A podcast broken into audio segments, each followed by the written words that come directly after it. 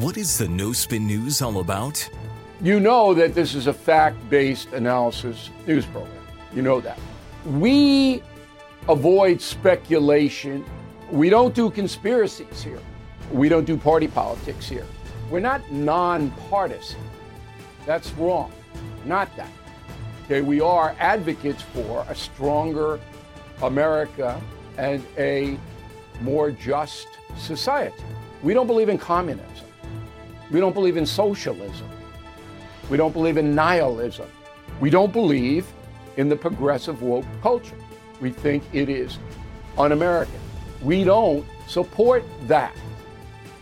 So you should know what we are, and it would then crystallize what we do. Listen to the No Spin News. Subscribe to Bill O'Reilly's podcast feed wherever podcasts are available. I'm Mike Slater from the podcast Politics by Faith. This is a crazy time in our country. It's stressful, a lot of anxiety, and it's going to get worse. And I realized that one of the things that helps me take away the stress is realizing that there's nothing new under the sun. So on this podcast, we take the news of the day and we run it through the Bible and other periods in history to realize that we've been through this before and we can rise above again. Politics by Faith, anywhere you listen to the podcast. Politics by Faith. The swamp unites to send $40 billion more to Ukraine. The new White House press secretary thinks the 2018 Georgia governor election was stolen from Stacey Abrams, and the left really, really wants you to believe that the potential overturning of Roe vs. Wade means Republicans want to roll back gay rights, but they're wrong. This is Can't Cancel Rob Smith.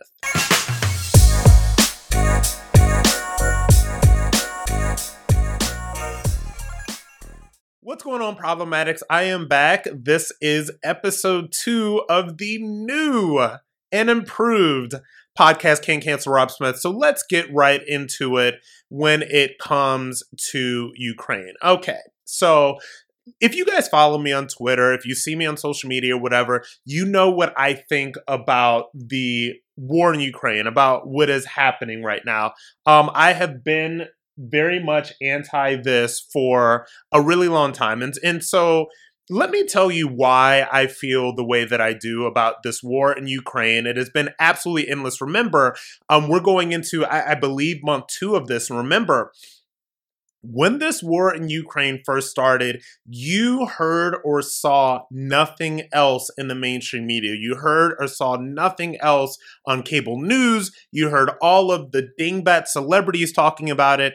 It became the new current thing that we were all supposed to be obsessed with. And mind you, this war in Ukraine is something that happened right as the vaccine mandates and all the vaccine hysteria sort of wore off. So there is this idea right now that, and this is what I truly believe, that the Biden administration is hopping from thing to thing to thing to thing to thing, from distraction to distraction to distraction, in order to distract you from exactly what is going on in this country right now. If you are paying attention, you know what's going on, so you don't need me to tell it to you again. So that is what I believe.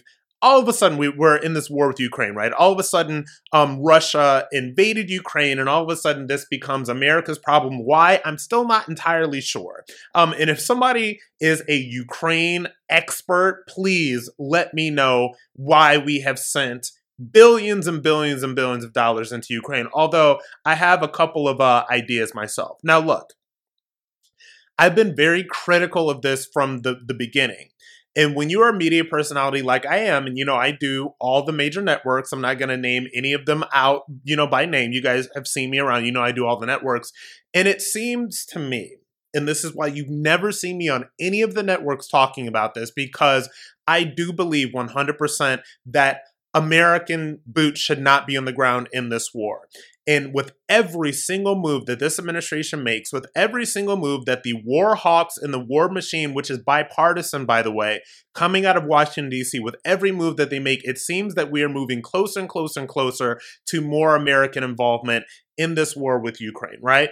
And so I've always been against that. I am a U.S. Army veteran. I served in the Iraq War, which I will believe until the end of time it was a fake war that was rushed into by a lot of people who had a lot of financial motivation for us to be in that war. So I'll never forgive, the Bush and Cheney crowd for what they did. And it really strikes me as insane that now Nicole Wallace and Schmidt and the people that were like the architects of that fake war are now resistance warriors on MSNBC. It's crazy. But anyway, I am very anti any American troop involvement in this war. I think that it will be an absolute disaster if it happened. And I said this at the very beginning when I got booked on the shows. I said, I'm very anti this. I am very curious about where the push for this is coming from. I'm very curious of the bipartisan war machine that seems to very, very badly want United States troops to be involved in the war in Ukraine. Remember, Adam Kinzinger running around talking about a no-fly zone, and people, even Maria Elvira Salazar, who's a Republican congresswoman that I like, was running around talking about no-fly zones and not really, knowing, being real about what that meant, right? So there's a lot of people that are pushing for this. And so look, when you're seeing Ukraine flags everywhere, when you can't open up your Uber app without seeing a way in which you can donate to Ukraine, that means that the war machine in DC and the war machine in mainstream media is in lockstep on everything, right? And there only seems to be one direction that this conversation is allowed to go. And that is when my spidey sense starts tingling. That is when the natural skeptic in me wonders what exactly is going on here. And what exactly is going on here is that billions of dollars are being sent to Ukraine.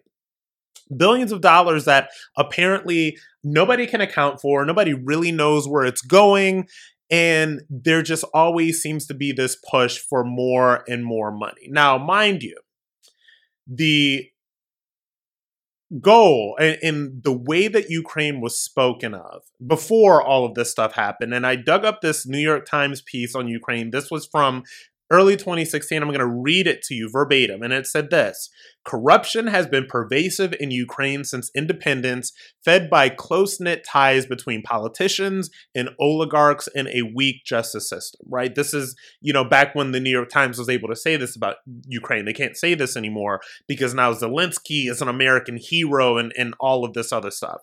And from the same article, then Vice President Biden said corruption was eating Ukraine, quote, like a cancer in 2015.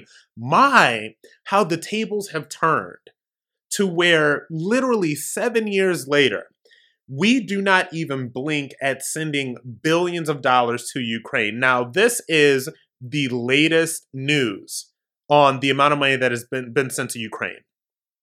Congress has already approved $13.6 billion to the Ukraine, and Biden just said that they're out of money.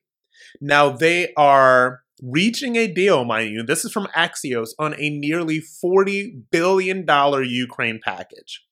So they have already sent $13.6 billion to the Ukraine. They have already funded their military to the tunes of hundreds of millions of dollars, and now Republicans and Democrats in Washington, D.C. in the swamp are coming together to approve a bipartisan package of $40 billion more dollars. And they do all of this while there is a baby formula shortage in the United States, where mothers cannot find baby formula for their children. This is a very real thing that is happening right now. While there is an inflation crisis, while gas is hitting all-time highs, while yours and my groceries get more expensive. I tweeted something out today that was retweeted by Ann Coulter. Ann Coulter and I have met one time, and I told her that her book, Adios America, is a book that red-pilled me. It is a book that made me conservative, especially when it comes to illegal immigration. If you have not read this book, it is one of the most compelling and important books you will ever read. That book came out, I believe, in 2013 or 2014, and it's still relevant to this day. But this is what I tweeted out, because Ann follows me, and she retweeted this. She elevated this. Democrats and Republicans just agreed to send $40 billion to the Ukraine. The swamp is united in Washington, D.C. While they distract you with arguments about abortion and pronouns, their grift never stops. Wake up. Wake up, people.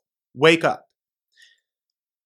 There is, and I've spoken about this before on the podcast, there is a uniparty in Washington, D.C., and I think that some people that are really not entrenched in terms of how D.C. actually works, people that really do not know how the swamp actually works, do not realize how buddy-buddy Democrats and Republicans really are in Washington, D.C., especially those that are in power, especially those that hold elected office, right? And so there's this concept of a uniparty, and the uniparty states that both Democrats and Republicans are going to do whatever they need to do because the swamp is corrupt. And so these billions and billions of dollars that they continue to approve to go to the Ukraine, that there is no oversight to this money. We are just being told that there's not enough. They need more to fight evil Vladimir Putin. And look, I am not some Putin apologist. I'm not advocating for Russia, anything like that. I think that's a very complicated situation that's going on over there right now. But the idea that we somehow have unlimited amounts of taxpayer money, by the way, to just send to the Ukraine, while at the same time we know that it's corrupt over there, while at the same time we know that there are big issues with corruption. It's like it is this revolving door. It's like a money laundering operation, and it makes me sick to even think about it. That all of these politicians in Washington, D.C. right now are voting to send yours and my tax dollars over there. That's why taxation is theft. That's why I make sure that as a small business owner, because I own everything that I do, that I want to pay as little in taxes that I humanly possibly can, because I know it's going to go to crap like that. And they do this while Americans are struggling. They do this while Americans are hurting. They do this while, by the way, just a couple of years ago that they said that a couple of $1 billion to build a border wall was too much money. But yet we send tens of billions of dollars over to the Ukraine while America is hurting. And like I said at the end of that tweet, if you are still, and this is why conservatives get mad at me. This is why, I get called, oh, you're not a Republican, you're not this, you're not that. And I talk about the issues that are going on because this is my job and this is what I do. But if you are still caught up and very deeply caught up in this left versus right sort of binary, where you're arguing about these whatever social issue that the powers that be want you to be arguing about every week to distract you from the grift that they're running on the American public, you need to wake up. Because this is theft. It is ridiculous. And I can't believe that people on the left and right, I was going to play you a clip of Mitch McConnell talking about the money that they're going to send over there. But that man, he disgusts me. I don't even want his voice on this podcast. That's how much he disgusts me. So if you have not woken up to the fact that people on both sides of the aisle in Washington, D.C. are running a grift on the American people and using your tax dollars to basically launder money up through the Ukraine so they can wind up back in their pockets, then you're not paying attention. And you don't know how this works. And that's all I have to say about that. The fact that we are sending tens of billions of dollars to the Ukraine while we have Americans hurting right here, it disgusts me. And it should disgust you too. Next up, the new White House press secretary is already corrupt and compromised, but you'll likely hear nothing about it from the mainstream media. I will tell you how and why right after the break. Hey, this is Vivek Ramaswamy. The media has systematically lied to you. The Hunter Biden laptop story, the origin of COVID-19, the Trump-Russia collusion hoax, or how your money's being spent in Ukraine. Enough already with the lies. No more lies, hard truths only. That's what the Truth Podcast is all about. It's not standard conservative talking points. If you want that, go somewhere else. But if you want the hard truth delivered to you in a way that challenges you and will challenge me intellectually, you're not going to find anything like this on the internet. Subscribe to The Truth Podcast today on Apple, Spotify, or wherever you get your podcasts. Okay, problematics. If you have not heard, there's going to be a new White House press secretary. That means that we're not going to have to look at Jen Psaki anymore. The new White House press secretary's name is Corinne Jean-Pierre. Now, you know, if you're not very deep into the political world, if you're not really deep into, you know, who this person is and what they've done, you probably won't know who they are, right?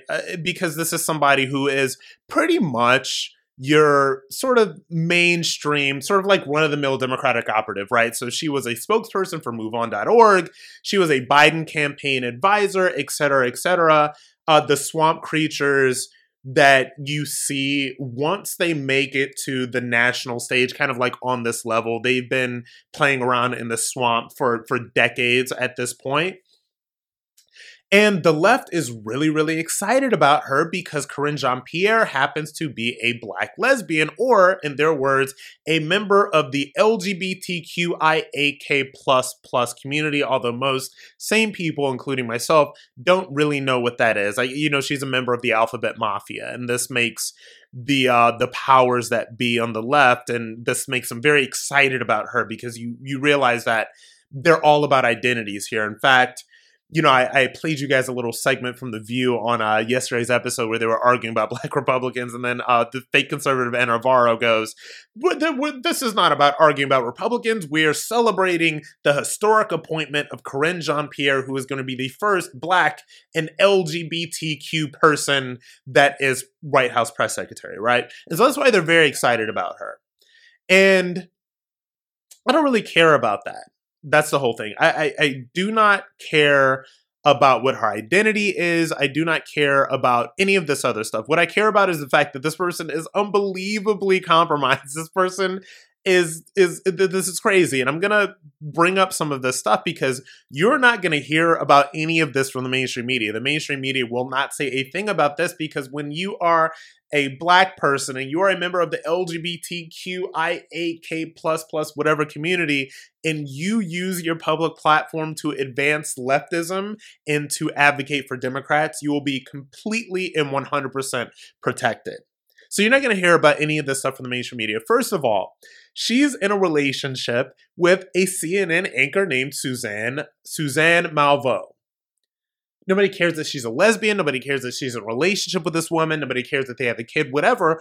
What people care, what people should care about, is the fact that she is married. She is in a partnership. I believe she's married to a woman that is an anchor on CNN. Remember, CNN is supposed to be the most trusted name in news. You are supposed to trust and believe that these people in the mainstream media do not have a far left-wing bias, right? And there's this whole thing about this incestuousness between the Biden administration and the mainstream media that, like I said, continues to promise you that they are not biased at all. And I came across a really, really interesting article on a website called Mediaite. And I'm not doing promo for Mediaite. This is just a website that I go to, have a lot of great cable news clips, a lot of great sort of media and political analysis. It's a great site. And so this article is called "The Cable News White House Pipeline Was a BFD, Big Effing Deal, Under Trump, Why Isn't Under Biden?" And this is a very, very interesting paragraph because this is talking about sort of the revolving door. And now granted, there are a lot of people that had, you know, some very legitimate criticism between, you know, how close the Fox News was to the Trump administration and all of that stuff. So fine, whatever. But this is very interesting. And I want to read you this this article, from this little piece from Mediaite. "A cursory look at senior level officials at the Biden White House looks a lot like the CNN contributor page from the last administration. There is Tony Blinken, who served as a global affairs analyst for CNN and is now currently the Biden administration Secretary of State. Jennifer Granholm, a former CNN contributor, is now serving as Secretary of Energy. Sam Vinograd, a former CNN national security analyst, announced she will serve as a Department of Homeland Security senior counselor. Susan Hennessy, a former CNN global affairs analyst, will serve as senior counsel for the department's national security division. Thomas Nides was tapped to be ambassador to Israel. His wife, Virginia Mosley, is the senior vice president of news gathering at CNN. So, folks, when people talk about this pipeline between the Biden administration and the, cable news world, this is what they're talking about, right? And so when it comes to Corinne Jean-Pierre, this woman is married to a CNN anchor, and I will leave it to you to decide what sort of conflicts of interest are there. But wait, there is more, because she is an election denier. Yes, she said that the 2016 election was stolen. Not only that, but that the 2018 gubernatorial election in Georgia, where Stacey Abrams was defeated, by the way, has Stacey Abrams conceded that election yet? She also said that election was stolen. This is what she tweeted. On December 17, 2016, she tweeted, "Stolen emails, stolen drones, stolen election. Welcome to the world of hashtag unprecedented Trump." So it is okay for Corinne Jean-Pierre to question the outcome of a U.S. election. It is okay for her to say that there is Russian interference and that the election was stolen. But if you or I even breathe the kernel of an idea that anything that was happening in the 2020 election was maybe untoward, right? Maybe that there was a little funny business going on with that election. Oh, you are an insurrectionist. You are an election denier because Joe Biden got 81 million, but because Joe Biden got more votes than any other presidential candidate in American history. Yes. And if you do not recite that talking point, and if you do not believe that, well, then you're no better than an insurrectionist. This is what they say. So not only that, she also repeated the idea that Brian Kemp stole the election from Stacey Abrams in Georgia. This is what she said. Reminder, this was a tweet from April of 2020. Reminder, Brian Kemp stole the gubernatorial election from Georgians and Stacey Abrams. And so this is the thing.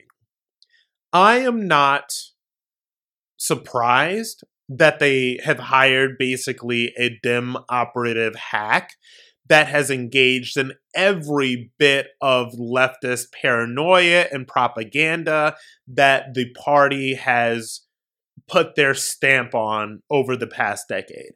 I'm not surprised about that, right? What annoys me is how any sort of criticism of this person is going to be covered because she is a black lesbian. The part of this that I'm dreading is the race crap they're going to be feeding to the media when the lone reporter who is going to challenge her is going to be Peter Doocy from Fox. Because if you've been watching this stuff for the past year and a half, you know that there are, I mean, these people have been giving Jen Psaki like tongue baths in the White House press briefing room for the past year and a half. The only person who ever challenges her is Peter Doocy from Fox, and that means that he's the only person that actually asks any real questions. So now they're going to bring up the race stuff as soon as they have some sort of back and forth that gets a little edgy or a little confrontational, whatever. She's gonna be the poor little black girl that's standing up to big, bad, racist Fox News. And that is how they are going to cover any of her shortcomings in this job, which is, by the way, a tough gig. And the gig of the White House press secretary is to, I think, and I said this to Sean Spicer once, I mean, he got pissed off at me. The job of the White House press secretary is to lie to the faces of reporters in the American public. Their job is to spin. Their job is to lie. Their job is to obfuscate. And it doesn't matter whether there's a Republican or a Democrat in the White House. That is the job. And if she is not good enough at that job and she gets challenged or she gets caught in a lie or she's just not good at it, they're going to fall back on the poor little white girl standing up, poor little black girl standing up to racist reporter racist Fox reporter trope. It's all so predictable. You can literally just puke. And I'm going to do that right now during the break. But next up, the pending Roe versus Wade decision has far-left LGBT advocates quaking in fear that gay rights will be next on the chopping block. That is completely absurd. I'm going to tell you why after the break.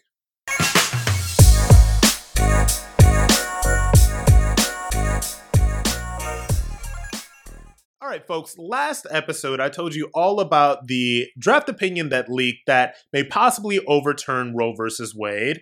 I'm not going to get into all of that. You know how I feel about abortion and all of that other stuff. If you do not know, please, download the previous episode. I went into all of that. But now here's the thing about how all of this stuff is happening. And mind you, again, that this draft opinion leaked right as there was a drop of all of this data from the COVID-19 vaccine. And this, this led to Johnson & Johnson saying that there's an issue with, some of their vaccines, and there's an alert because of heart problems and all this other stuff. But it's okay, whatever, distraction.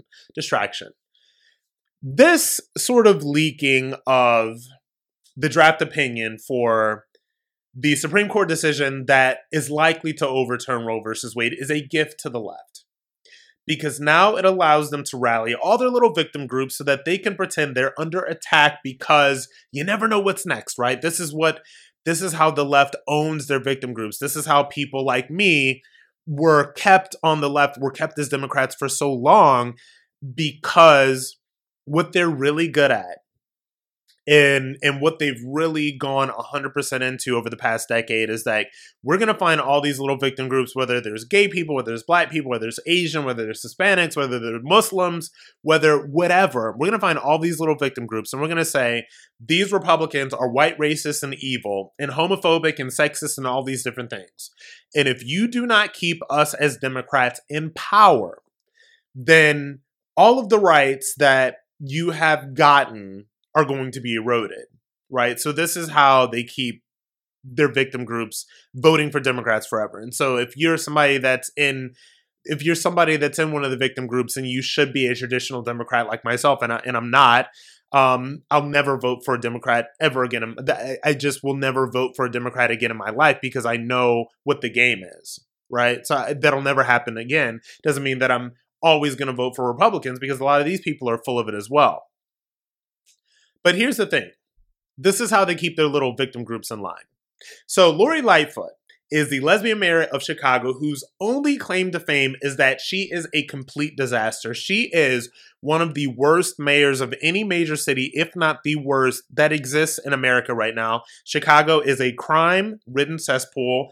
Dozens of people are shot and or killed every single weekend in Chicago. The majority of these people are African Americans. It is not safe in Chicago. So now, for some reason, she has waded into this argument, because something like this that is happening, sort of this gift to the left of this leaking of the draft decision to possibly overturn Roe versus Wade that is supposed to energize the left-wing and Democratic base. This is a gift to failing politicians like Lori Lightfoot. This is a gift, because now she can distract everybody from her utter failures, and now she can rally the troops. And this is what she said on Twitter. For some reason, she's waded in this argument, attempting to turn herself into like the Rosa Parks of failing black lesbian mayors. This is what she tweeted. To my friends in the LGBTQ+ community, the Supreme Court is coming for us next. This moment has to be a call to arms. So, of course, this is the idea that since the Supreme Court as it stands right now, if this does not change, is anti-abortion on demand, then it must be moving to do away with gay marriage and protections for gays and lesbians in America. This is an easy argument for pea brains on the left to make. It is a very easy argument for the very, very small minds on the left to make. And it's an easy argument for them to make, because they know that the vast majority of the people that they spend a lot of their time keeping in absolute fear that if they do not vote in lockstep for Democrats for the rest of their lives, then they are going to somehow cease to exist, that their rights are going to go back, whatever, right? This is a very easy argument, but it's a ridiculous argument in this case. And I'm going to give you a couple of reasons why. So I was doing some when I do the research for these podcasts, I do a lot of Googling, and you would be shocked at, so I was Googling, I was just, Supreme Court precedent, LGBTQ, whatever. I come across dozens and dozens and dozens of arguments based on absolutely nothing. Literally, this is how fake news works, folks. These activist journalists, quote unquote, that say they're writing for NBCnews.com, they're going into an article with the idea that the Supreme Court overturning Roe versus Wade means that they're coming for gay marriage next. And so what they do is they will call left-wing activists for comment. And then, of course, the left-wing activists that are working for GLAAD or HRC or any of these organizations will say, well, this is absolutely going to happen. So it's like confirmation bias. And they wouldn't reach out to any conservatives. They certainly wouldn't dare to do any sort of due diligence themselves. But I came across this article that's the most thought-out article that I've seen about this. This is from David French at The Atlantic, conservative writer. It's called Why Justice Alito's Draft Opinion in Dobbs Doesn't Threaten Gay Marriage. And I want to read you what I think is one of the most important paragraphs from this. In fact, combine the potential Dobbs opinion with the reality that many red state legislatures seem to be competing with one another in their eagerness to wage the culture war, and isn't a renewed challenge to gay marriage all but inevitable? A challenge may be imminent, but I believe the challenge will fail in large part because of the draft Dobbs opinion itself. In the opinion, Alito went out of his way to distinguish prior 14th Amendment cases, such as Obergefell, from Roe. And Obergefell, mind you, that was the ruling that made gay marriage, marriage equality, whatever you want to call it, the law of the land. He was quite explicit. Page 32 of the draft opinion contains this key paragraph, and this is key, which sharply distinguishes the abortion right from the rights recognized in the cases on which Roe and Casey rely is something that both those decisions acknowledged. Abortion destroys what those decisions call potential life, and what the law at issue in this case regards as the life of a, quote, unborn human being. None of the other decisions cited by Roe and Casey involved the critical moral question posed by abortion. They are, therefore, an opposite. They do not support the right to obtain an abortion, and by the same token, our conclusion that the Constitution does not confer such a right does not undermine them in any way. So this is Alito basically saying that this decision has nothing to do with any other decisions that have been made by this court. This is what he's saying. And this is French right here. Although Roe and Casey didn't rely on Obergefell, they were decided years before, Alito specifically referenced Obergefell in the preceding paragraph, and the cases Alito is referring to form the legal foundation of Obergefell. It is clearly encompassed by the reasoning above. So that is one reason, and this is taken directly from the draft opinion that leaked, and by the way, has been verified. This is one reason why the Supreme Court is unlikely to strike down gay marriage, marriage equality, whatever you want to call it. And there's another reason that, again, a lot of the drama queens that are hemming and hawing about this didn't bother to look up. There was a landmark LGBT rights decision that happened literally in the summer of 2020. This is just last year. And the majority opinion was written by a Trump-appointed conservative justice named Neil Gorsuch. And I'm going to read this to you from the New York Times piece that announced this. Justice Gorsuch led a 6-3 majority in declaring that gay and transgender workers are protected by Title VII of the Civil Rights Act of 1964, which prohibits discrimination based on race, religion, national origin, and sex. His ruling was joined not by his usual conservative allies, but by the court's four liberals and Chief Justice John G. Roberts. If you know anything about Chief Justice John G. Roberts, he goes either way, right? He was a conservative appointment, but he has ruled with liberals before. And this is what he wrote for the majority opinion. In Title VII, Congress adopted broad language making it illegal for an employer to rely on an employee's sex when deciding to fire that employee. We do not hesitate to recognize today a necessary consequence of that legislative choice. An employer who fires an individual merely for being gay or transgender defies the law. So you've got two things right there. You've got, first of all, the majority opinion in this draft decision that was written by Alito, basically explicitly saying that this is about this opinion and nothing else. And then you have a Trump-appointed conservative justice who wrote the majority opinion on the probably biggest landmark piece of LGBT rights legislation in this country to come since the marriage equality ruling.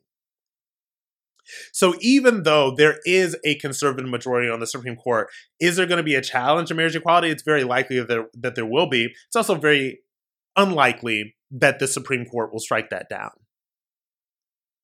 And so anybody that wants you to believe this, anybody that wants you to believe that it is only a matter of time that conservatives strike down marriage equality, it's only a matter of time that the conservative majority on the Supreme Court sort of rolls back LGBT rights, is not paying attention to, number one, the draft opinion itself in its words, not how people have spun this draft opinion, not how people want to use it to promote their ends, but in the actual draft opinion itself. So they have to ignore that. And they also have to ignore the fact that a Trump-appointed conservative justice wrote the majority opinion in one of the most landmark cases for LGBT rights that has come since the marriage equality ruling. And this happened in 2020, in June of 2020, while Trump was still president. So anybody that's telling you that, if you're one of my gay and lesbian problematics, anybody that is telling you that this abortion ruling has anything to do with gays and lesbians is lying to you, because they want you to be afraid. And they want you to be so afraid that the only thing that you can think to do is put more Democrats in power. Vote whichever way you want, whether you're liberal or conservative or independent or whatever. Like, I have problematics that are all sides of the political spectrum, right? Don't let these people lie to you. And furthermore, do not let these people lie to you in order to keep you in fear. Because your fear is what keeps these people in power. And never forget that. Before we go, I want to thank my fellow problematics so much for listening. If you're enjoying Can't Cancel Rob Smith, please, guys, leave us a review and rate us with 5 stars on Apple Podcasts. You can also find me on Twitter, Facebook, and Instagram at Rob Smith Online. And make sure you listen to Can't Cancel Rob Smith on Apple Podcasts, Spotify, the iHeartRadio app, or wherever you get your podcasts.